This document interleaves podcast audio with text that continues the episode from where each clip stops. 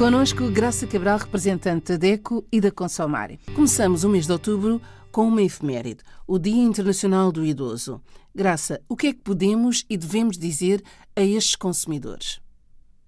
Que tenha exatamente os mesmos direitos que qualquer consumidor, seja júnior, seja de meia idade, os direitos dos consumidores são para todos.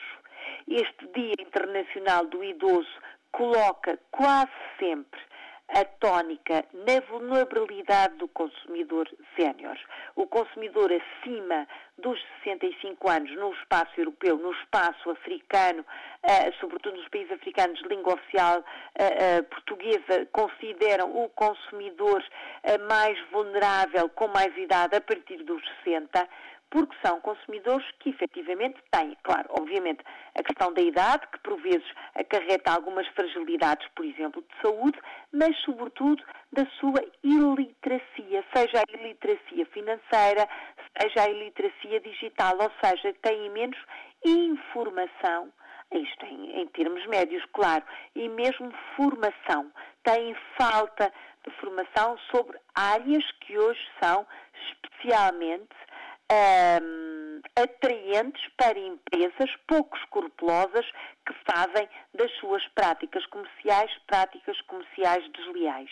Portanto, mais uma vez, este ano 2023, o Dia Internacional do Idoso, que é comemorado uh, enfim, em todo o mundo no dia 1 de outubro, mais uma vez a tónica que a ONU coloca é esta: o consumidor idoso é vulnerável, mas tem os mesmos direitos que qualquer consumidor ou cidadão. Portanto, a ideia é sensibilizar toda a população para esta ideia de equidade, de igualdade e para a ideia de que o idoso, mesmo sendo mais vulnerável, pode e deve sempre reclamar.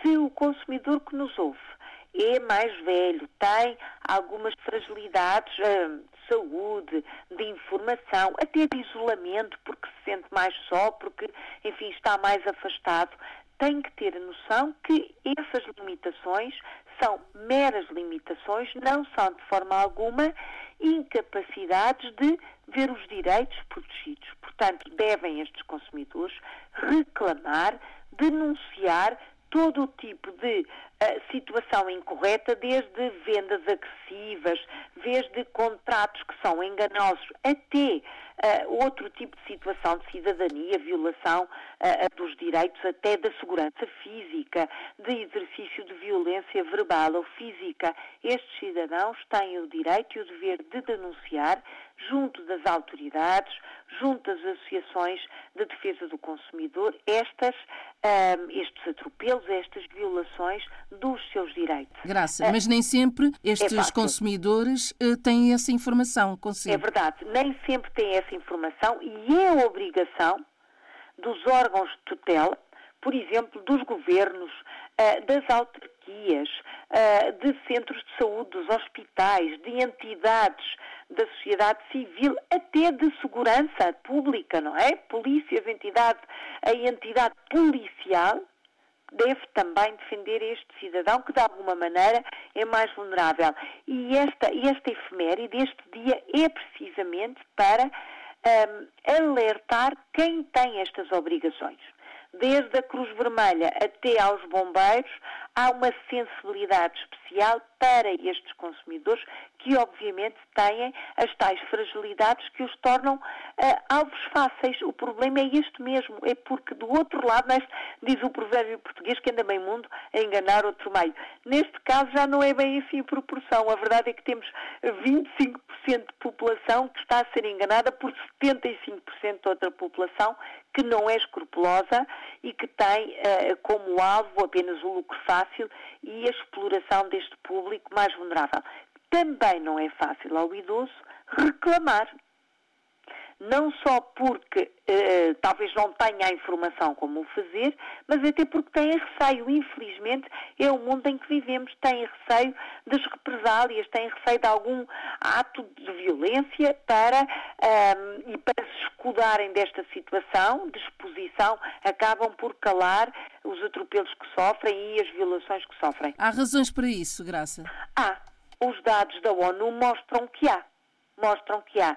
Infelizmente, nos grandes centros urbanos, estas situações são mais comuns do que aquilo que se pensa.